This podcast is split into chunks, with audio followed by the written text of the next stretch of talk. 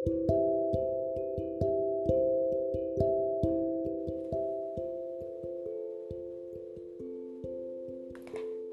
ingat hari di mana saya menyerah dari dia.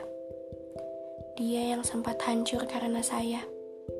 Dia yang pada akhirnya memilih berhenti dari saya. Hari itu saya bilang ke dia kalau saya ingin menjadi obatnya, menyembuhkan lukanya yang disebabkan oleh saya. Dan saya bilang kalau saya siap sakit hati seribu kali lagi, karena memang itu bagian dari mencintai. Hari itu saya yakin sekali kalau di masa depan saya akan siap menghadapi resiko patah hati. Karena saya pikir patah, luka, obat, sembuh akan selalu menjadi bagiannya. Sampai pada saat dia memilih untuk berjuang lagi, menemani saya, mengalahkan rasa takutnya, menyayangi saya, menjadi orang paling takut kehilangan saya. Saat itu saya merasa menjadi orang paling beruntung karena memilikinya. Dia yang sesabar itu merawat perasaannya untuk saya. Walau saya pernah menyakitinya berulang kali, karena perasaan saya nggak ada di dia waktu itu. Tapi dia tetap di dekat saya, mulai membuat saya takut kehilangannya. Perasaan yang dia punya perlahan membuat saya merasa aman. Membuat perasaan saya tumbuh tak terkendali setiap harinya. Membuat percaya saya padanya sedikit demi sedikit hadir sampai menjadi penuh. Sampai pada akhirnya, saya merasa cukup. Cukup di dia, cukup walaupun hanya dia, cukup yang penting ada dia. Sampai pada akhirnya saya ada di fase ini.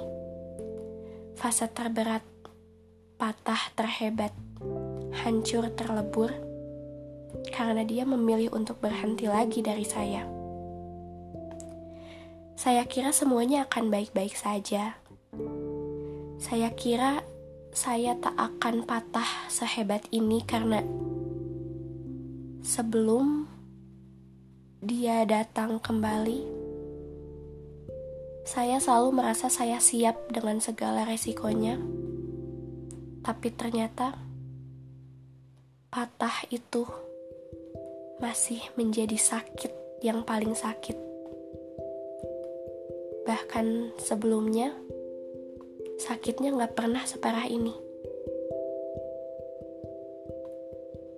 120 hari.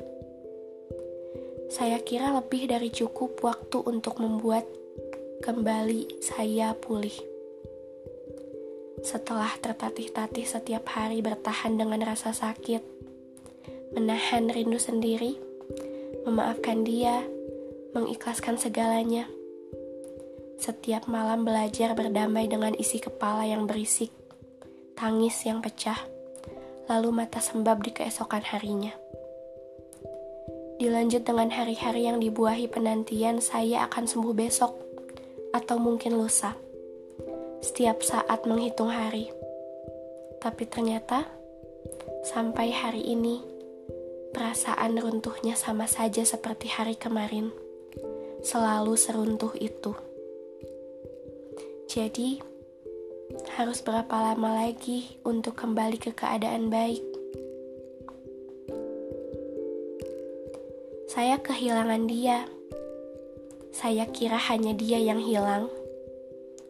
Namun makin hari, saya merasa saya pun kehilangan diri saya sendiri. Perasaan takut, takut saya kenapa-kenapa. Takut saya tak dengan perasaan baik-baik saja. Takut saya tak bertemu dengan sembuh. Takut hancur saya tak kunjung bertemu utuh takut saya semakin hilang. Lalu, bagaimana bisa saya mempercayai orang lain lagi? Setelah percaya saya, rasanya sudah habis semuanya di dia.